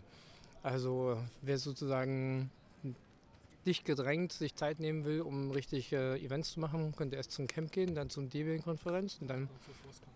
Und zur Frostcon, genau. Und anscheinend irgendwo hat es geklingelt, jemand würde einen Bus organisieren von Heidelberg nach Bonn, um das etwas einfacher zu machen. Ja. Mehr Info, wenn Sie kommen. Ich kann mich dir anschließen, also sowohl Camp als auch Frostcon sind sehr besuchenswert, empfehlenswerte Veranstaltungen. Ich habe noch einen Hinweis für eine Indiegogo-Kampagne. Gestern gelesen das Roundcube-Projekt, das kennt man sicher als Webmail-Projekt. Unter roundcube.net slash äh, next haben jetzt eine, eine Indiegogo-Kampagne gestartet, um Geld zu sammeln, um Roundcube neu zu schreiben. Was ist Roundcube? Roundcube ist eigentlich, glaube ich, der berühmteste Open Source Webmail Client. Ähm, und die wollen ihn halt von Grund auf neu schreiben, zuerst in Core und wenn dann mehr Geld kommt, auch das Frontend. Ähm, Wem es interessiert, weil es setzen viele ein, Indiegogo-Kampagne spenden. Ja, mit oder ohne Verschlüsselung? Das, Mit oder ohne Key Management? das steht leider nicht. Mit Verschlüsselung gibt es ja das andere Projekt, das Mailpile, das vor an Genau. Mailpile, selber googeln. Ich wollte ich wollt gerade sagen, diesbezüglich möchte ich noch ein anderes Open Source Projekt löblich für sein Versagen erwähnen. Mailpile googeln. äh, vor allem den vorletzten Blog-Eintrag und ähm, die Begründung bzw. die Ehrlichkeit, mit der sie beschlossen haben, dass sie nach der Beta, nach der öffentlichen Beta, die sie, die sie vor ein paar Wochen oder so angefangen haben, beschlossen haben, dass sie jetzt doch nicht zur endgültigen Release-Version gehen, sondern einfach sich noch einmal zurückziehen und noch einmal weiter daran arbeiten, ihr Projekt besser zu machen. Klingt wie Also- Debian. Aber das ist Open Source, wie kannst du es wagen, du irgendwas Negatives dazu zu erwähnen? Das ist Open Source, das ist die Es- Community. Es ist die Community. Es tut mir weh im Herzen, aber ich muss sagen, ehrlich, wirklich, ich würde jeden Politiker wählen, der ehrlich ist, bevor ich einen Politiker wähle, der das redet, was er, was, was er glaubt, dass ich hören will. Und in dem Fall, Mailpile ist, ist wirklich ein, ein relativ junges Projekt, zum Beispiel im Vergleich zu äh, Roundcube oder zu Squirrel Mail. Horde. Ja, Warte. Squirrel Mail. Ähm, aber äh, sie sind einfach noch nicht so weit und, und es hat Zeit und E-Mail muss eh sterben und das ist jetzt nicht unbedingt notwendig, dass wir. Weil E-Mail wirklich. Nenn mir eine Handvoll Projekt, äh, Protokolle, Internetprotokolle, die Push sind und nicht Pull. Wer will denn schon Push haben? FTP, SMTP. Okay, was noch? Und erfolgreich vor allem. Wenn, wenn, ich nicht, wenn ich nicht pulle, dann brauche ich es wahrscheinlich auch nicht. Genau. Lange, lange Dis Diskussion, aber äh, Mailpile ist halt ja noch nicht fertig. Also Fazit, Sie tun jetzt noch weiter programmieren, bevor Sie- Sie, behaupten, Sie haben eine Genau, genau. Und es ist besser als, ein, äh, als irgendein ein anderes Projekt, kein konkretes jetzt, das sagt, wir sind fertig und dann Genau. ist es nicht. Ich muss auch sagen, Open steht ja auch für Offenheit und das sind sie und das haben sie geleistet. Und du musst Verständnis haben, dass sie es lieber richtig machen wollen und eben noch mal ein bisschen Zeit brauchen. Finde ich ganz okay. Dazu muss man sagen, äh, Roundcube, äh, Roundcube ist PHP und JavaScript und, und MailPile ist Python. Also eigentlich so von, von, den, von den Sympathien her würden wir natürlich alle für MailPile plädieren, aber Nein. Doch. Nein. Okay, Abstimmung. Show of Hands, das sehen Sie als lieber Zuhörer leider nicht, aber wir haben jetzt gerade abgestimmt. Äh, ein paar Hände gehen hoch, ein paar Hände gehen runter und ein paar Leute passen nicht auf. Also seid vorsichtig. Ähm, Stichwort Python. Ich habe jetzt einen neuen Python-Podcast entdeckt. Talk Python to me.com oder so. Talk Python to me googeln. Ähm, gibt jetzt, heute ist glaube ich die sechste oder siebte Folge gekommen. Ähm, die vierte Folge war sehr interessant. Python im Enterprise-Bereich. Für alle, die meinen, Skriptsprachen sind scheiße. Skriptsprachen werden sehr häufig eingesetzt. Entschuldigung. Ähm, Skriptsprachen werden sehr, also Python wird sehr häufig eingesetzt. Ähm, bei der Bank of America zum Beispiel haben die tausende Python-Entwickler Auch bei der Raiffeisenbank in Österreich. oder PayPal setzt äh, Python ein oder oder oder. YouTube. Das, das Spotify. Ähm, Nein, aber das Vertrauen in Python möglicherweise. ähm, nichtsdestotrotz, guter Python-Podcast. Gibt zu wenige. Wem es interessiert, bitte anhören. Okay. Ja, genau. Super. Zurück zu Crowdfunding. Äh, vielleicht sei hier auch noch zu erwähnen, hat nichts mit Open Source zu tun, weil es macht ja gar nichts. Äh, irgendwann in den 90er Jahren ist mal das Spiel Wipeout herausgekommen. Dieses Anti-Gravity Racing Spiel mit dem coolen elektronischen Soundtrack, das für die damalige Jugend wahrscheinlich sicher extrem cool war. äh, okay. Ich, ich, habe dich, ak okay. hab dich akustisch nicht verstanden und sonst auch nicht. Aber? Nein, nicht am Amiga, auf der Playstation. Und das war halt so cool. Äh, falls du den Film Hackers gesehen hast mit äh, Angelina Jolie. äh, da kommt ja das auch in der Clubszene vor, dass die dort eine, eine ge, geskriptete Version von dem Spiel spielen. Jedenfalls, äh, dieses Spielstudio Psygnosis wurde dann irgendwann von Sony aufgekauft und umbenannt in Studio Liverpool. Die haben dann auch für die, zusätzlich- äh, für die zukünftigen Playstation-Generationen bis zur PS Vita äh, Wipeout-Spiele rausgebracht und vor ein paar Jahren haben sie das Studio dann zugemacht. Äh, Und jetzt haben sich aber ehemalige Entwickler zusammengerafft und haben die Firma R8 Games aufgemacht. Und die machen jetzt einen Kickstarter für das Projekt Formula Fusion, was jetzt quasi der spirituelle Nachfolger von Wipeout dann ist. Aber auch ein proprietäres, also kein Open Source Projekt. Ja, aber es geht ja beim Spiel nicht darum, dass man den so Source hat, sondern dass der Soundtrack extrem cool ist äh, und dass man die, die Gefühl der Geschwindigkeit hat. Hätte ich das gewusst, hätte ich mir eine Ur- URL aufgeschrieben. Ich werde das dann in den Shownotes nachverlinken. Äh, vor kurzem hat jemand gebloggt, wie er die Datenformate von dem Original Wipeout äh, reverse engineert hat und äh, komplett in H- HTML5 und JavaScript halt so irgendwie wieder äh, zum, zum Funktionieren gebracht hat, dass man sich halt die, diese, ähm, wie sagt man da auf Deutsch, diese Racetracks von, von Wipeout anschauen kann, in 3D mit durchfliegen. Und was, mich, mich hat das sehr. Liest du den Jamie Zawinski-Blog? Oh ja, ich lese den Jamie. Kannst du den genau sagen? Wie heißt der Blog? Also der Jamie Zawinski, den kennt ja eh jeder und der was nicht kennt, der schlagt ihn in Google nach. Äh, mit seinem Firefox-Browser wahrscheinlich, hint hint. Äh, ja, und jedenfalls jwz.org oder org, wenn man sagt, in, in Wien. Und der ist Spieleentwickler? Nein, Nein, der ist- das der ist nur das, ist, Ich äh, Club, das der, ist, der ist verlinken. Clubbesitzer eigentlich, ne? Ja. Eigentlich Clubbesitzer. Und Pizzeria gemacht und Mit Pizzeria-Besitzer. Netscape und hat sich dann einen Club gekauft in Los Angeles. San Francisco? Ich glaube, Los Los Angeles. Angeles. Die DNA Lounge. Ja, so es. Und es gibt auch eine Pizzeria, die DNA Pizza. Der hat aber jetzt nichts mit Wien zu tun, oder? Mit Nein? Wien? Nein. Vielleicht war er mal in Wien, aber das wissen wir nicht. Äh, wie sind wir darauf hingekommen? Äh, Wipeout und verlinkt und. Ah ja, den Track. Ich hätte noch ein was Neues, ein neuen Event. genau. Und zwar in Tübingen findet die Tübix statt am Samstag, den 13. Juni 2015 ja, wie, wie sind Sie darauf gekommen? Ich weiß es nicht. Sie haben wahrscheinlich viel gewürfelt. Ähm, ja, ein eintägiger Event und wir können natürlich noch nichts darüber berichten, aber geht's hin und äh, schaut es euch an und berichtet darüber. Für, für die geografisch Unbedarften unter uns, Tübingen ist wie weit weg? Tübingen ist, wenn du nach Westen rausfährst aus Wien, immer geradeaus und dann biegst rechts ab am Bodensee Ah ja, im Schwarzwald. nicht so weit. Also relativ noch in der Nähe, genau. Also, genau. also für die Nä- Leute, die näher als zuhören. andere Orte in, in Österreich. Mond, Genau. Saturn. Ja, genau. Also die Leute drüben in Dornbirn sollten mal drüber fahren. Mit Saturn meinen wir natürlich den Planeten, nicht das Geschäft. Aber Es gibt sicher einen Saturn, der was weiter weg ist als Wer den Podcast diese Woche noch hört, Sonntag ist wieder die Python User Group. Jawohl. Im MetaLab um 16, äh, 18 Uhr plus diverse Minuten, die man halt mit seinem Gewissen noch vereinbaren Sonntag kann. ein Coding Dojo. Nein, diesen Sonntag gibt es kein Coding Dojo. Wir haben äh, vor einem Jahr schon umgestellt. Coding Dojo ist jetzt immer mittwochs. Das heißt, die Python User Group Meetups sind immer einmal am Sonntag und im nächsten Montag am Mittwoch. Monat. Monat. Im, Entschuldigung, im nächsten Monat am Am nächsten Montag, am Mittwoch. Im Mai zum Beispiel haben wir am Sonntag ein Meetup und im Juni haben wir wieder am Mittwoch ein Meetup.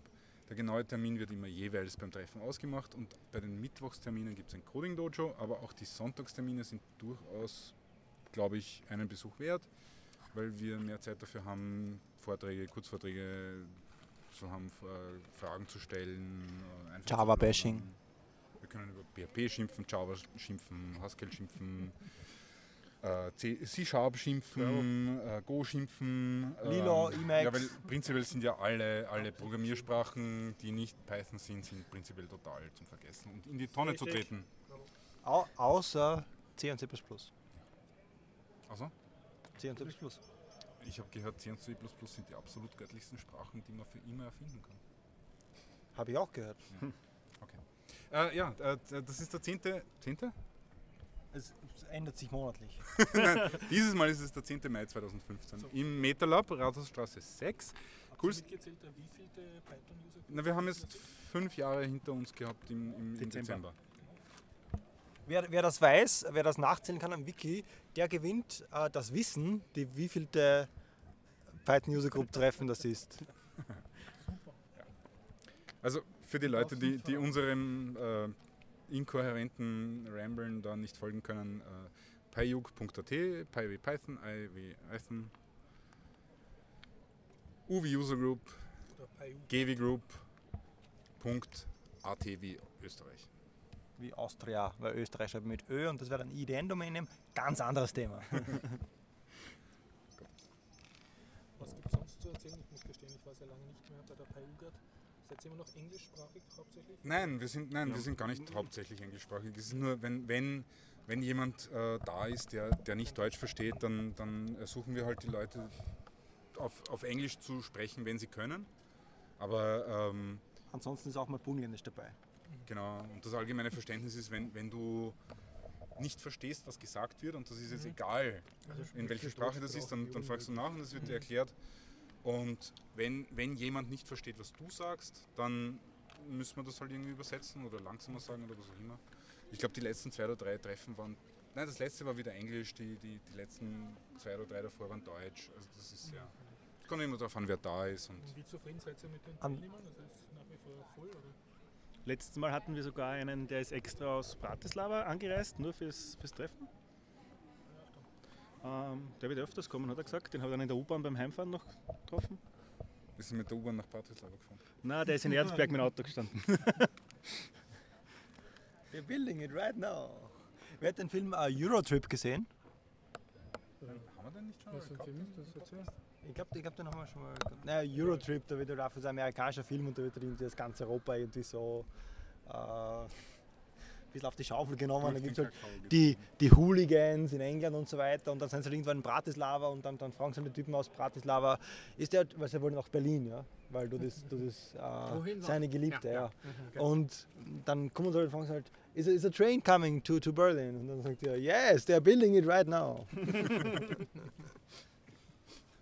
Also als US-amerikanische Bildung auf fünf Minuten komprimiert. Ja, aber es ist unterhaltsam, wenn man jetzt mal ein bisschen an nicht so. Prost. Äh, Ja. Also Python User Group, 10. Mai 2015, kommt vorbei. Rathausstraße 6, 6 im ersten Bezirk.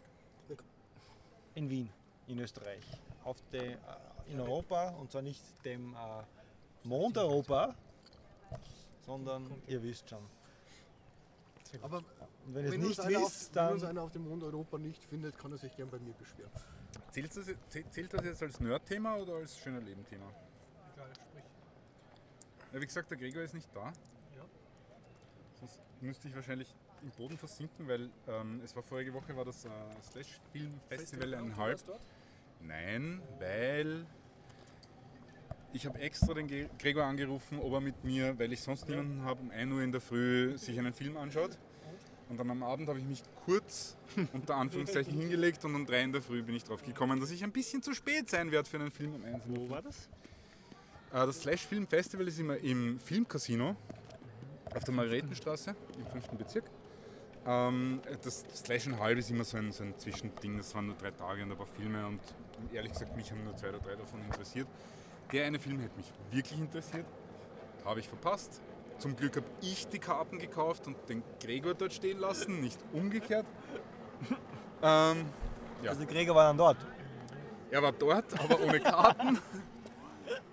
Äh, Der Sven hält uns gerade ein, ein sehr schönes Foto hin aus der Perspektive Ziegelofengasse. Und Das ist eine der dümmsten Kreuzungen in Wien, was Fußgänger anbelangt. Aber ja, da ist das Filmcasino. Ähm, es, es gibt dann immer, einmal im Jahr gibt es das, das äh, ordentliche Slash Film Festival, das dauert irgendwie so fast eine ganze Woche. Und das, äh, aber auch beim, beim Slash and Halb sind immer Premierenfilme und so. Also, was wir uns anschauen wollten, war Wormwood. Ich glaube, der Untertitel ist Road of the Dead. Und die Beschreibung müsste ungefähr so sein, eine Mischung zwischen Mad Max und Shaun of the Dead. Und es tut mir wirklich leid, dass ich den nicht gesehen habe und ich glaube, ich werde dann irgendwann demnächst ein, ein DVD-Viewing oder sowas organisieren. Hat der, hat der Gregor dich dann nicht irgendwie versucht, telefonisch aufzuwecken? Er hat, er hat mir ein SMS geschrieben. Aber SMS ist Push. Ja, dementsprechend habe ich es nicht gekriegt. Ja, also ähm, für die unter euch, die keine Skrupel haben, sich sowas runterzuladen oder darauf warten können, das von irgendwelchen Streaming-Seiten zu kaufen oder, oder ja, auf DVD zu bekommen, dauert wahrscheinlich noch. Wormwood, Road of the Dead, vom Trailer her und von der Beschreibung her und von den Leuten, die involviert sind und von den Rotten Tomatoes und ähm, Roger Ebert äh, Rezensionen offensichtlich ein sehr sehenswerter Mainstream-Slasher-Film mit Zombies, Australien, Blut, Gore und boah. Und wie sie alle heißen. Name-Dropping sei hier außer Acht gelassen. Es ist ein Film, der sich auf alle Fälle lohnt. Und ist es, äh, werden alle diese Filme am Slash Film Festival dann, äh, gibt es auch so Indie-Filme, die vielleicht nie auf DVD erscheinen? Oder? Oh, definitiv.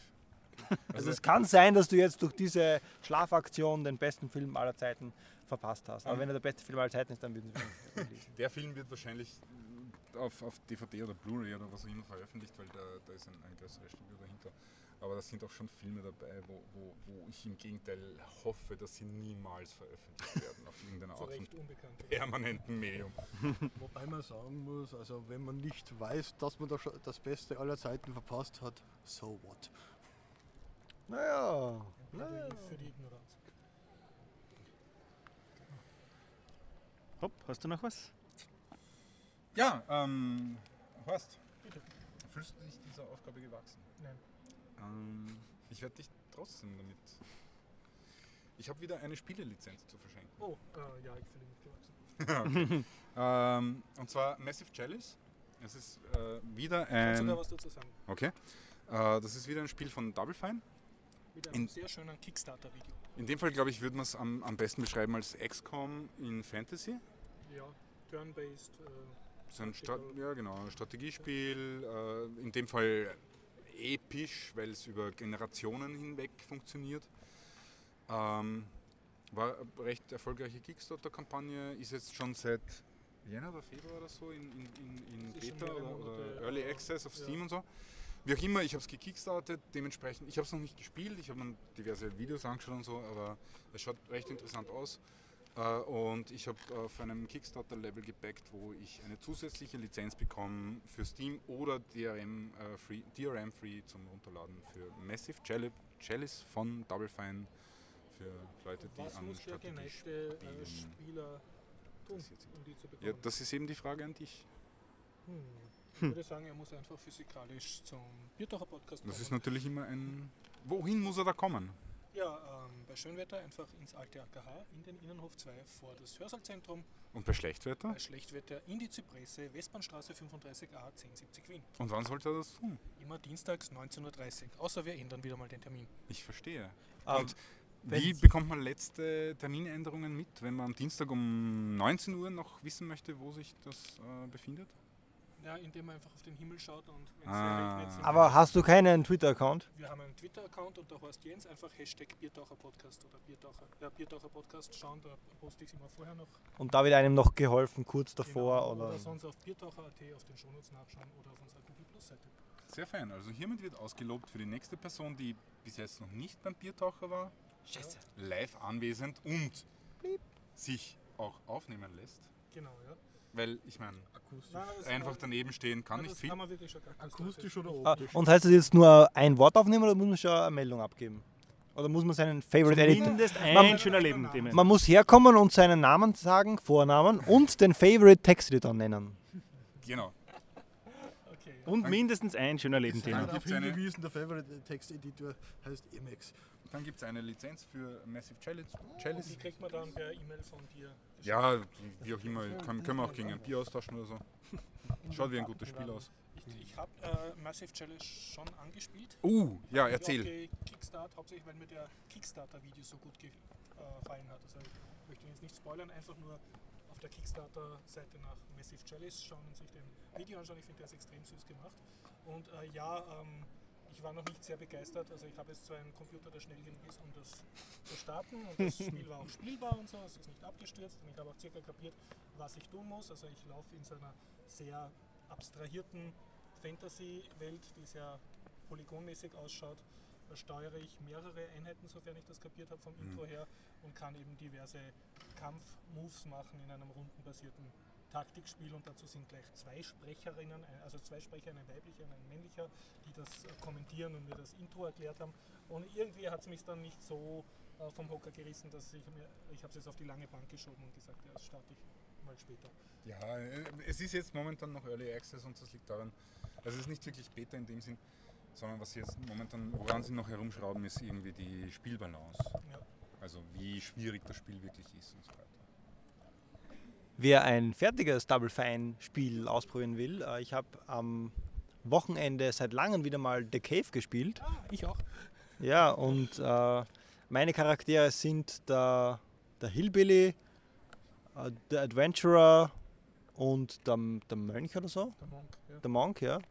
Und ich glaube, anhand dieser, also es gibt dann für jeden, für diese Charaktere gibt es halt die Welt oder so, ne? Oder ist genau für diesen Dings gemacht. Und jetzt habe ich, äh, Also du hast das schon mal durchgespielt mit anderen Charakteren, oder wie? nein, nein, noch nicht, aber mit diesen drei, also ich Ja. spiele momentan noch immer, ich weiß nicht, ob das Ding dann aus ist oder was. Allein?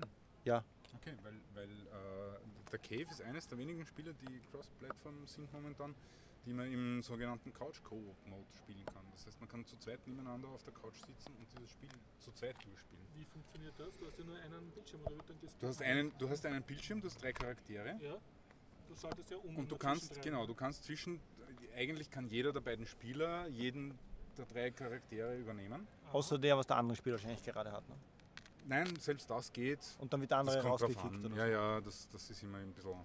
Muss man sich halt Also ausmachen, muss man sich zwei Tastaturen oder zwei Joysticks an? Oder Ah, zwei Gamepads Zwei in dem Gamepads, Fall. Okay.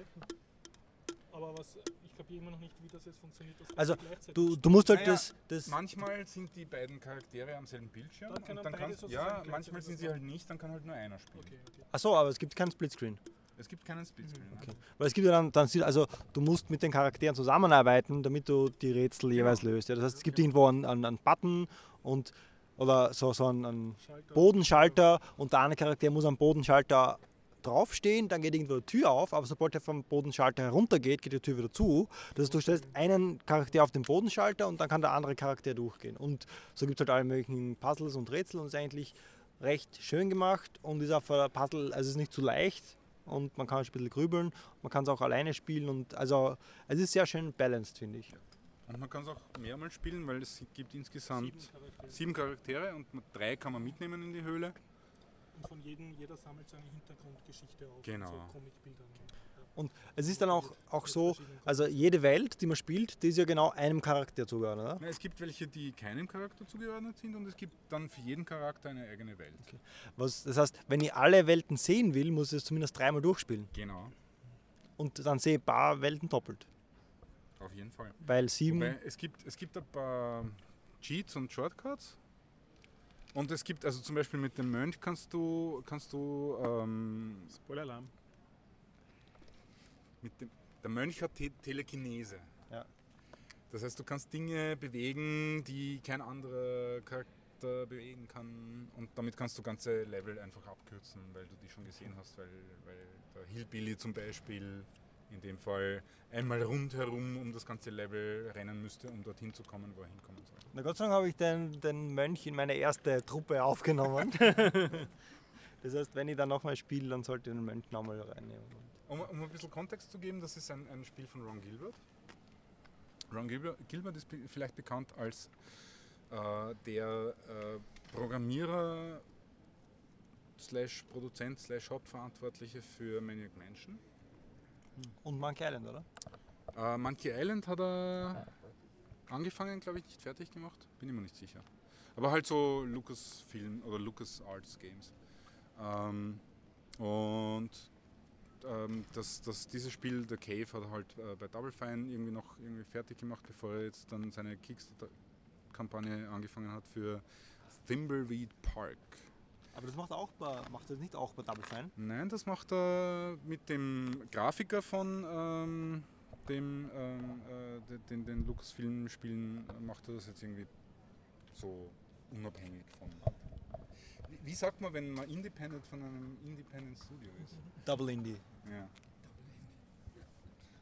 Very Indie. Jedenfalls sehr, sehr unterstützenswert und, Indie to und the sehr viel Humor und sehr viel. Und man merkt auch, ich meine, äh, bei Manic Mansion war es ja auch so, dass man viele Charaktere zur Auswahl gehabt hat, mit, wo man dann mit dreien das, das, das, äh. Ich, ich habe nie Manic Mansion gespielt, ich habe nur den zweiten, den zweiten Teil gespielt, äh, Day of the Tentacle. Ja, aber dann hast du das nicht komplett durchgespielt, weil in Day of the Tentacle Ja, da, geht man in einen Raum rein und da gibt es einen PC und dann kann man an Manic einem Mansion spielen. Computer Manic Mansion spielen. Aber das ist dann eigentlich, das will man auch nicht tun, oder? Sicher. Hast du das gemacht? Hast du dann Manic Mansion durchgespielt und hast dann quasi. Also das ist schon ein bisschen Inception, ne? Das heißt, man muss Rekursion zu verstehen, um Rekursion zu verstehen. Was wäre Duke Nukem gewesen ohne Flipperspiel? Das heißt, wenn es jetzt einen Nachfolger von Day of the Tentacle gibt, dann gibt es dort einen Rechner, wo man dann Day of the Tentacle spielen kann. In, In dem dem Spiel man- es dann. Manic Mansion. Genau. Äh, zufälligerweise habe ich gerade die äh, äh, Retronauts Podcast gehört äh, mit, mit äh, Ron Gilbert und mit, ähm, wer ist der? Ja, der. Der Chef von Double Fine. der- Gleibasch, Flipboot. Nein. Fällt mir dann irgendwann noch ein. Äh, wo, wo sie halt diverse Anekdoten. Sagst du nochmal den Namen vom Podcast? Retronauts. Retronauts. Ja, Okay, ja. Muss man zurückhören, hat der, Mhm. der Gregor. oder Buchstabieren auf Griechisch bitte. Nein, hat der Gregor schon öfter erwähnt im, im, im, im Podcast. Die kann man finden in den Shownotes zum Biertaucher-Podcast. Folge Nummer 204. Jetzt wird langsam recht rekursiv hier. Biertaucher Inception.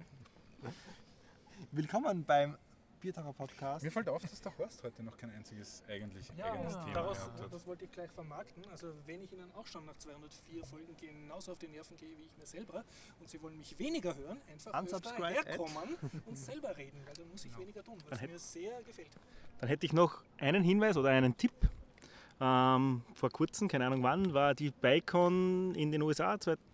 BikeCon 2015 und? und da sind jetzt die ganzen Talks veröffentlicht ah, und sind sehr, sehr gut, gute ja. Talks dabei. Mhm. Sehr zu empfehlen. Einmal durchschauen. BikeCon auf YouTube. BikeCon auf YouTube, ja genau. Videos.org. Oder dort, aber auf YouTube sind sie auch. Super, und sind danke. sehr, sehr gute Talks dabei. Und wenn wir schon bei den Talks sind, die irgendwo mal stattgefunden haben und dann auf online sind. Äh, letzte Woche war die Bildkonferenz von Microsoft äh, da gibt es ein paar interessante Videos. Was aber noch interessanter ist, vom letzten Jahr der Bildkonferenz, da gibt es sehr interessante C Talks. Die jetzt nicht irgendwie plattformspezifisch sind, sondern einfach, da geht es nur um C um die moderne Variante C 11.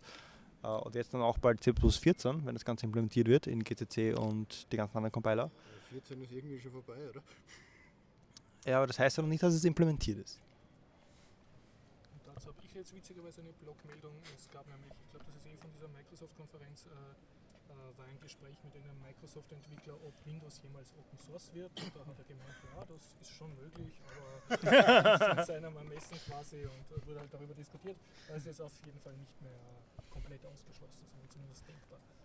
Da, wenn, wenn- ich jetzt mich erinnern könnte, würde ich diesen, dieses Zitat von, von Gandhi irgendwie anbringen. Aber, ne? Zuerst lachen sie dich aus, dann ignorieren sie dich, dann bekämpfen sie dich oder wie auch immer die Reihenfolge ist. Man muss nur Geduld haben. Sven, du bist so selten im Podcast. Äh, Schönes Schlusswort oder letzter Appell?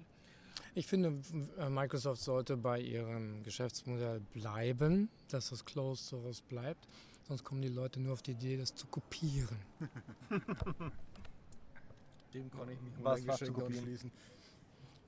Dieses Die Bugs. Dings, weißt schon. Hm. Ich, ich gebe dir recht. Aber einfach nur um Kontra zu geben, die Was wäre ein Podcast ohne Contra? Contra. Das war irgendwann mal eine Sendung auf äh, FS2, oder? Ähm, Zwei. Ja, das hat sich die, fest. Ja, ja, ich die, weiß. Die, die Debugging-Möglichkeiten, die man unter Windows hat, was das Live-Debugging anbelangt, ähm, sind, sind nicht annähernd erreichbar unter Linux oder an Mac.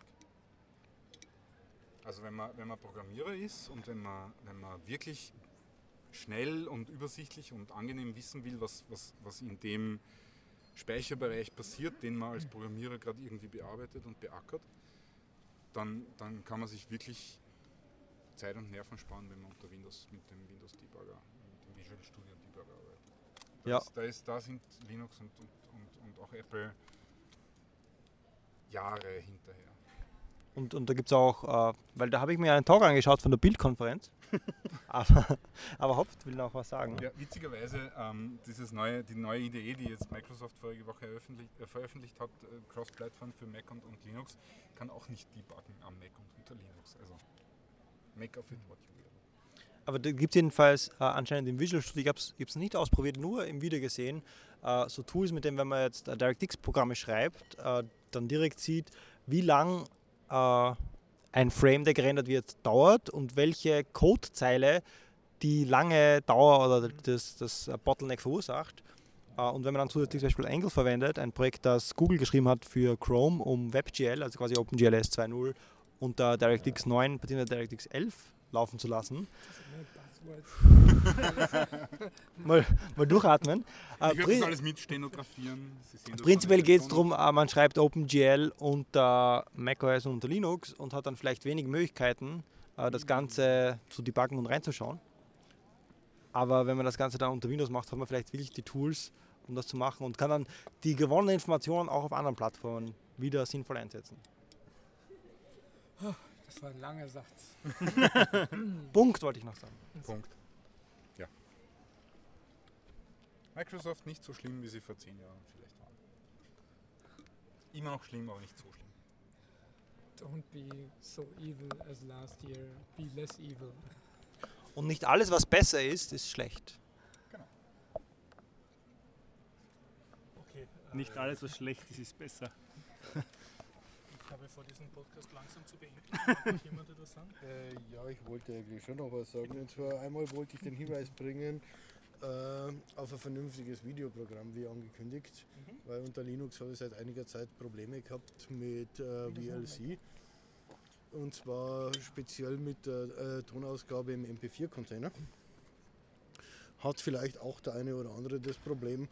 Äh, in dem Fall habe ich jetzt mal ausprobiert, also nur sehr kurze Erfahrung, aber äh, MPV Vi- äh, Media Player, den sollte man sich mal anschauen, der funktioniert recht ordentlich. MPV. MPV. Ja, okay. Äh, ja, dabei belassen wir es ja gleich und dann hätten wir noch schöner Leben, je nachdem. Bitte lebe schöner für uns, Klaus. Noch schöner. Ja. Äh, ja, ich bin jetzt äh, letztens im Heise Forum über einen Link gestolpert zu iBorgs, ein nicht ganz frischer Film, der die totale Überwachung von einem äh, Computersystem darstellt, wo lauter kleine Roboter rumlaufen und alle Leute überwachen. Äh, ist natürlich ziemlich Hollywood-Manier, also intellektuellen Anspruch sollte man jetzt nicht so hochschrauben, aber so mal als Zwischendurch auf jeden Fall. Und Wie weit sind wir schon Science Fiction? ja, wie, wie gesagt, also der ist glaube ich 2009 oder sowas gewesen, also schon ein paar Jahre alt. Und was mich besonders daran fasziniert hat, das war die animierte Beweglichkeit von denen Dingen, wo ich mir dann überlegt habe, könnte man das heute überhaupt in der Form bauen? Also ich meine, ganz so kriegt man sicher noch nicht hin, allein von, der Geschwindigkeit. Also die Roboter waren Trickfiguren oder was meinst du? Die waren garantiert animiert, ja. Mhm. Also v- vor allem die kleinen, das heißt so eine Art kugelförmige mit zwei so komische Herzen dran. Und die haben mich besonders fasziniert. Also die, die äh, Bewegungsanimationen, die waren echt gut gemacht. Und wie gesagt, also wo ich dann angefangen habe zu überlegen, so wie weit könnte man das heute? Nur das Ding läuft irgendwann eine Straße lang, wo du sagst, okay, also das kriegst heute auch noch nicht hin, keine Chance. Wobei man ist ja sehr weit, aber so weit halt auch noch nicht. Ich erinnere nur an das letzte äh, Video vom Asimo, also 2014 war das glaube ich. Und ja, Okay, also sagst nochmal den Namen von dem Film? iBorgs war das. Okay, ja. Und für dich äh, sehr empfehlenswerter Film. Nicht sehr empfehlenswert, aber mal ganz, ganz, lustig, ganz lustig zwischendurch. Danke für diesen schönen Lebentipp. Ex Machina, hattet ihr das als Film schon? Uh, den haben wir uns ja angeschaut. bitte, yes. bitte, bitte. Fang an. Ja. Ein jungscher Programmierer wird eingeladen, bei dem Hacker. Jungscher. Achso, ich habe verstanden, Jungschar. Nein! Also ein junger Programmierer wird eingeladen, bei dem Hacker in seinem sehr abgelegenen äh, Haus Hackspace. Hackspace Ach zu programmieren. Und zwar soll er, soll er herausfinden, eigentlich, ob seine jüngste Kreation, eine Maschine, sozusagen ihn überzeugt als Mensch. So der Turing-Test Also schlechthin. einen Frankenstein gemacht oder was? Er hat einfach einen Roboter gemacht, wie jeder von uns. Also, Ja, wir konnten es unterbrechen, weil du Turing-Test Jeder sagst. von uns, der die finanziellen Es ist, Mittel hat. also der immer, es ist immer so, ein- so äh, nein, nein, es ist immer so ein TV-Trope oder wie man es nennt, äh, weil die stehen halt gegenüber und dann sagt er halt, du weißt, was ich von dir will. Und dann er so, ja, einen Turing-Test, ja. Und dann, nicht, dass beide dann quasi so wissend nicken und sagen, ja, wir wissen beide, was ein Turing-Test ist, sondern weil natürlich das ein, ein Kinofilm ist, musst du natürlich dann auch noch erklären, was ein Turing-Test ist.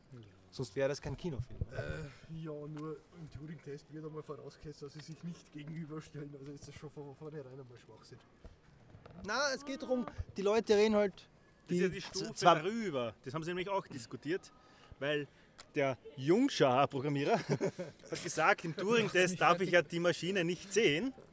Und der Oberhacker hat gesagt, aber die Stufe drüber ist, du siehst die Maschine und musst trotzdem sagen, dass sie den Test besteht. Weil natürlich, um jetzt Spoiler-Alarm, die Maschine ist eine mehr oder weniger hübsche Frau oder Maschinenfrau. Schon verloren. Ach Mensch, voll gespoilert. Weiter, wei weiter im Text, Sven. So, Sven, noch einmal, wie heißt der Film jetzt? Der Film heißt Ex Machina. Ex Machina. Wie Deus Ex Machina. Wie Deus Wer Ex spielt mit? Wer Machina. hat Regie, geführt? Äh? Das müsstet ihr wissen. Äh, die, die Frau heißt, äh, habe ich vergessen. Darum geht's doch nicht, Jungs. Es geht doch ums Prinzip. Um einen Turing-Test. Ah, genau. okay. Ja, ich möchte nicht weiter spoilern. Das ist die Grundaussage äh, Aussage von dem Ganzen. Anschauen. Ich fand es übrigens gut gemacht. Äh, das Ganze spielt mehr oder weniger Also in diesem Haus. Ich, ich würde es empfehlen. Weil ja. ich habe ihn noch Ja. nicht gesehen und Ja. ich war noch am Wickelwackel. Nein, ich würde es empfehlen. Wiegelwogel. Ich fand es gut. Gut, werde ich mir anschauen. Gibt es sonst noch alle Filme? erwartungsvoll an, aber ich glaube, es traut sich keiner mehr was sagen. Ich, ich hätte nur mehr eine Frage. Bitte.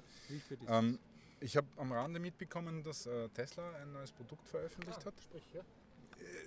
Also, Du sagst sprich, aber ich weiß nur, ich, ich, ich habe nur Batterien für zu Hause. Batterien fürs Haus. Ah, okay, ja. Da war eine im Heise.de am Ähm, also, ähm, falls, falls jemand, wir werden das modifizieren. Der nächste, der hier anwesend ist und mit partizipiert am, am Biertaucher Podcast, bekommt eine Lizenz für Massive Challenge. Das hast du schon gesagt, ja? Chalice. Oder Oder? Wie auch immer, in welcher Form auch immer, schriftlich oder per WAF oder MP3-File oder OGG-File, mir erklärt, was toll und nicht und nicht toll ist an dem neuen Produkt von Tesla. Also an dieser Home-Batterie-Volt. Also ich, das. Grundsätzlich immer das glaube neue ich, ist Produkt die ist. Idee, wenn man einen Nachtstrom und einen Tagstrom hat und der Nachtstrom günstiger ist, kann man den Akku in der Nacht Ja, laden oder am Tag, wo der Strom teurer Ja, ist, vom Akku verbrauchen. Das ist äh, Äh, ja, Schrift- allgemein. Schriftliche Antworten senden Sie bitte an hausebunk at 30 auf max.at. Genau. Okay, also du möchtest das gern schön. äh, Ja, ich erklärt hätte das gern, ich hätte das gerne in einem Biertaucher Podcast Segment erklärt. Okay. Hoffen wir, dass sich wer findet. Ich glaube, da wird eher wer hier sein. Also dann bis zum nächsten Dienstag. um 19 Wenn es wieder heißt, Zisch. Jetzt müssen wir alle das Zisch das das kann man einfügen. Ja, man könnte äh, die leeren Dosen weghauen. Okay. Ja, dann vielen Dank fürs Zuhören und wie gesagt, wir freuen uns, wenn Sie nächstes Mal dabei sind. Ansonsten nehmen wir auch sehr gerne Beiträge als Audioschnitzel. Tschüss. Tschüss. Baba. Tschüss. Ciao. Tschö. Wir schauen. Grüß euch. Okay. so.